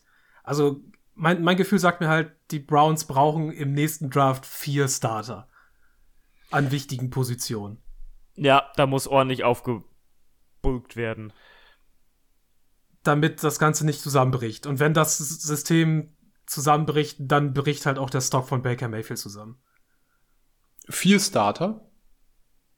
Vier, vier, vier Stück vielleicht. Also jetzt mal so, so grob, ja. Ein Wide Receiver Starter, vielleicht ein Edge Starter, äh, vielleicht noch einen in der Secondary äh, und vielleicht sogar noch ein zweiter Wide Receiver, der, der einschlägt. Das wäre Mhm. halt top. Weil ansonsten glaube ich, dass, das, dass der Roster insgesamt vielleicht nicht gut genug ist, um standzuhalten. Gerade halt in der, in der AFC, wie wir vorhin schon mal angesprochen haben, äh, die, die halt loaded ist. Hm. Ja. Was haltet ihr von, also die Free Agency ist, was die guten Wide Receiver angeht, ja gerade so ein bisschen abgegrast worden durch die ganzen Franchise-Tags, die es gehagelt hat. Ja. Ähm, was glaubt ihr, sind die, also klar, erster Receiver, ja, wird gedraftet, aber du brauchst ja einen zweiten dann auf jeden Fall in der Free Agency, weil du dir nicht, nicht automatisch davon ausgehen kannst, dass du in der dritten oder vierten Runde noch einen guten Receiver kriegst. Ähm, Insofern müsste dann ja noch was zusätzlich gekauft werden. Also da bin ich auch gespannt, was da noch kommt. Also ich würde dann auch auf, auf so, so Leute schielen, ähm, die, die vielleicht auch so ein bisschen unzufrieden sind, wie ein Alan Robinson oder so. Oder so, oder so. Mhm. Und dann verhalt das jetzt noch so ein bisschen hier so im Echo. Ähm, also es Ja, gibt für die, für die, ja, ja, genau. Also deshalb, es gibt für die Browns, glaube ich, Optionen. Also es, es ist möglich und wie gesagt, ein bisschen Geld ist noch da. Ich glaube nicht, auch, dass das auch Trades, finde ich, Ja. äh, gerade auf Ja. Wide Receiver sind wahrscheinlich ähm, Gesprächsthema bei Ja. den Browns. das denke ich auch. Ich denke da zum Beispiel auch an die Texans, wenn die bereit sind, Brandon Cooks abzugeben, das wäre auf jeden Fall nochmal eine Option. Ähm, das, also wie gesagt, es gibt, gibt Sachen, da, da ist noch, ist noch Potenzial. Aber warten wir mal ab. Vielleicht auch Tyler Lockett. Ich meine, Baker Mayfield kann nicht so geil tief werfen, aber who cares? Wir werden sehen. Ja, Fiete, Ja, dann ich äh, gebe zum, geb gerne an zum dich ab. Rivalen. Ja, Ja. zum Rivalen. Äh, nach Baltimore. Äh, Das ist ein. Baltimore ist auch ein spannender Fall für diese Offseason. Äh, kommen wir erstmal damit, dass äh, viel altes äh, Gebälk innerhalb der Defensive Line wahrscheinlich das Team verlassen wird. Ich glaube auch nicht, dass da viel geresigned wird. Also da sprechen wir von Calais Campbell, Brandon Williams äh, und einem Justin Houston.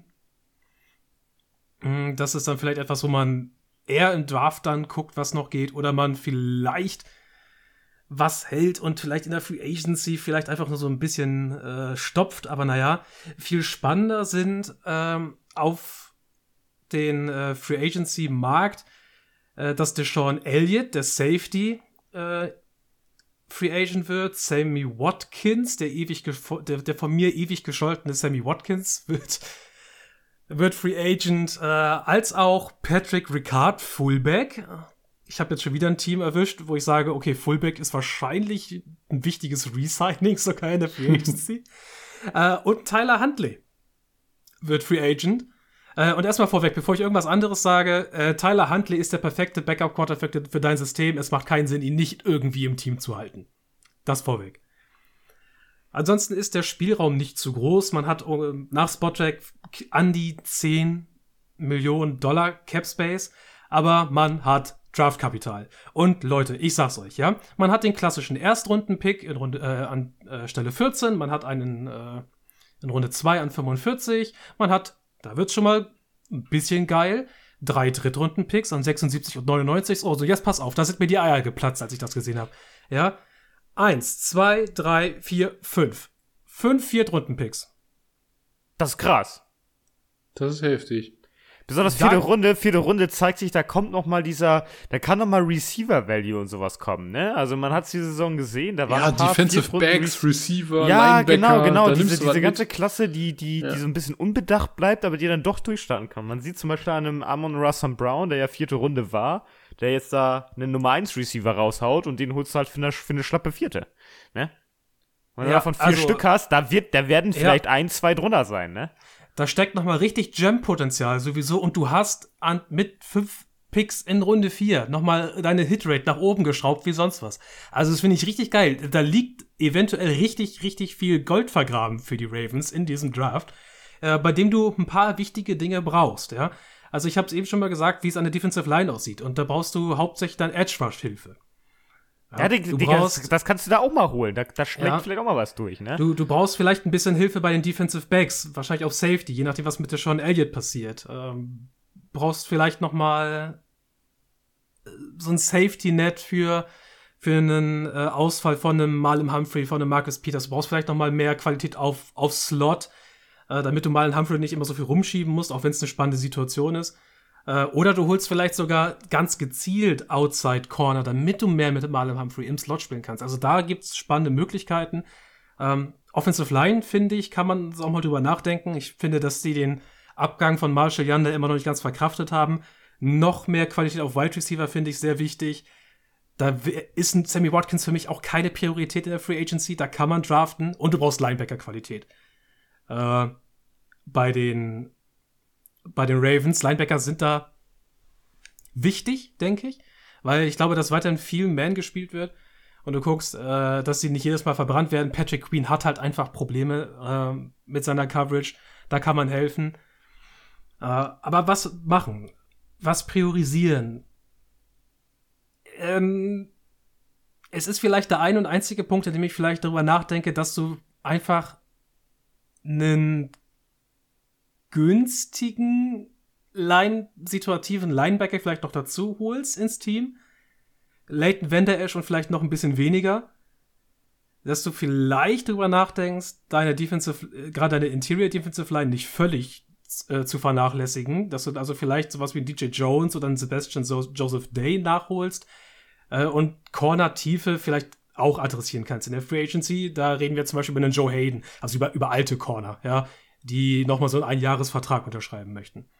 Aber ansonsten sehe ich halt, und das kann ich nur wiederholen, wirklich viel, viel Value im Draft. Man hat den ersten Pick an Nummer 14 und da wird es schon spannend. Ich habe vor dem Combine eher gesagt, okay, Cornerback finde ich hier sehr, sehr spannend. Ja? Man stellt sich vor, dass man zum Beispiel einen Ahmad Gardner noch reinholt in diese Secondary auf Corner. Das wäre ja richtig geil. Da hast du massig Qualität. Aber man könnte auch über Derek Stingley nachdenken. Also Gardner und Stingley gerade mehr, wenn du drüber nachdenkst, Outside Corner mehr zu adressieren. Trent McDuffie, dessen Floor mindestens wahrscheinlich Top Slot Corner ist, weil er relativ klein ist, aber ansonsten sehr spielintelligent. Und dann hast du da so ein dreiköpfiges Monster die nächste Saison rum, äh, rumsitzen in deiner Secondary. Wäre schon sehr, sehr spannend. Äh, aber an 14 und jetzt auch wieder geboostet durch den Combine denken wir halt wieder über alle drei äh, Georgia Bulldogs nach, ja. Trayvon Walker, äh, Davis und Wyatt, äh, die da alle spannend sind, die diese Defensive Line stärken können. Pass, Pass Rush ist mit einem Davis vielleicht weniger. Da sieht man weniger Upside. Es ist Elite Run Defender zumindest in der äh, Projection für die NFL. Ah, aber da lässt sich was machen und du kannst in Runde 2, 3 mit deinen Picks noch über Wide Receiver nachdenken. Da denke ich zum Beispiel an so einen John Matchy, äh, von dem ich schon mal gesagt habe, der ist wahrscheinlich pure Slot Receiver, aber ich sehe immer, dass er sehr, sehr bemüht ist und auch nicht nur bemüht im negativen Sinne, sondern bemüht im positiven Sinne, was Run-Blocking angeht, was ein wahnsinnig spannender Aspekt für die Baltimore Ravens Offense ist, auf alle Fälle. Äh, und du kannst halt so viel auffüllen, was ihr eben gesagt habt. Alle Positionen, die nicht so wichtig sind, die aber Needs sind. Äh, Safety-Tiefe, Linebacker, noch mehr Wide Receiver, äh, vielleicht noch einen Guard reinholen in diesen ganzen Viertrunden-Picks. Da ist richtig was da. Äh, und ich möchte nicht unterschlagen, dass vielleicht wirklich Devin Lloyd äh, Linebacker an 14 vielleicht schon eine Option ist, wenn du wirklich richtig krasses Linebacker-Talent reinholen möchtest in deine Defense, weil das ist die allergrößte Schwäche. Äh, aber man könnte auch auf einen Leo Chanel in der zweiten Runde schielen, an 45. Finde ich da vielleicht noch ein bisschen geiler. Also insgesamt, halte dein, halte dein Fullback in Patrick Ricard, weil er gehört zu den besseren Fullbacks der Liga. Du kannst mit ihm was anfangen. Er kann auch einen Pass fangen. Halte Tyler Huntley. Das wiederhole ich nicht nochmal. Er ist der perfekte Backup für dein System. Dann startet die Verjüngungskur, gerade in der Interior Defensive Line. Du hast Outside letztes Jahr Odafe Owe geholt. Du hast auch einen Tyus Bowser. Da bist du cool, aber in der Mitte, äh, da musst du einfach mal den Jungbrunnen aufstellen und die Leute mal dran sippen lassen. Hey, und an 14, ich finde Defensive Line Value ist wieder da. Wyatt ist bei mir ein bisschen geklettert im Board. Terrell Walker ist spannend wahrscheinlich als ein äh, Defensive End in diesem System. Äh, also nicht als Outside Linebacker Pass Rusher. Corner finde ich halt immer noch super spannend, gerade bei den Ravens, die halt viel von ihren Cornern abverlangen, dass da immer Qualität herrscht. Da denken wir an den Ahmad Gardner oder an den Derek Stingley. Derek Stingley finde ich, glaube ich, noch spannender in diesem System. Hey, und dann kannst du halt einfach noch so viel Zeug reinholen in Runde 2 äh, bis 4 auf Positionen, die sonst nicht so wichtig sind, die du nicht hoch adressieren möchtest. Ey, und dann die Ravens sind, sind gut geführtes Team, ja. Und ich glaube, dass sie sich mit äh, einer ordentlichen Offseason und einem Draft, aus dem ich, ich sehe in diesem Draft diese Starter, diese vier Starter, ja. Weil ich glaube, dass das, was, das, was sie an 14 holen werden, wird wahrscheinlich ein garantierter Starter, wenn wir Stingley mal ein bisschen ausklammern, der halt ein paar Verletzungssorgen hat. Ähm, dass du dann vielleicht noch safes Prospects holen kannst in Runde 2 bis 4, wo du halt einfach so viele Picks hast. Ich bin so gespannt auf den Ravens Draft. Den möchte ich unbedingt mir genauer angucken, sobald der durch ist. Und dann nochmal sagen können, alles klar, Ravens, ähm, ihr seid für mich wieder absolute Anwärter. Naja, gut. Okay, soweit, soweit, soweit zu den Ravens. ist also okay. ich finde es ich find's, ich find's, ich find's einfach so cool. Das ist ein Team, das war so gescholten letztes Jahr von, von Verletzungssorgen, in dem aber eigentlich so viel drinsteckt und in dem einfach noch mehr drinstecken kann. Oh, und ich habe vergessen, ähm, das habe ich mir nicht mehr aufgeschrieben, das wollte ich nämlich noch dazu machen. Deshaun Elliott vielleicht doch lieber halten auf Safety. Äh, aber ansonsten trifft dasselbe zu, was ich zu den anderen gesagt habe. Vielleicht draftest du einen Safety auch dann später einfach in Runde 4 nach. Wenn du ihn nicht halten möchtest, sondern deine Priorität woanders. Die, die magische Runde 4. es ist die magische Runde 4 für die Ravens. Gut. Ach, mein Gott, sind wir heute schon lang dabei. Schrecklich, ne? Haben wir jetzt noch eins? ja, ne? Nein, Nein, wir sind durch. Wir sind durch. Wir sind durch! Wahnsinnig. Ich bin so im Flow drin, dass ich dachte, wir haben noch eins. ich habe doch gesagt, wenn das alles in Ordnung ist. Wir kriegen das hin. Ja, ey, ich, ich dachte, da kommt ja so eins. Ich war noch richtig ready, dass da noch irgendeins kommt. Ich war, war Nein, nicht mehr auf Tim. Kein Team mehr, keine Ja. letzten Worte mehr. aber, aber, Sendung. aber, Es aber. Ravens, ähm, Schnell weg. Auf, auf, auf alle Fälle, da, da steht, da zählt dann vielleicht mal der, der optionale Draft. Wir machen es mit Masse statt Klasse. Wir ballern einfach alles rein, was geht und gucken mal, was, was funktioniert. Ja, hoffen wir mal, dass das Funds für die Ravens, denn es wäre schade eigentlich da auch Lamar Jackson wieder untergehen zu sehen, also als einen der guten und interessanten alternativen Quarterbacks. Lamar. Jackson wäre auch so mehr jemand, der mal Championship Game spielen sollte, zumindest.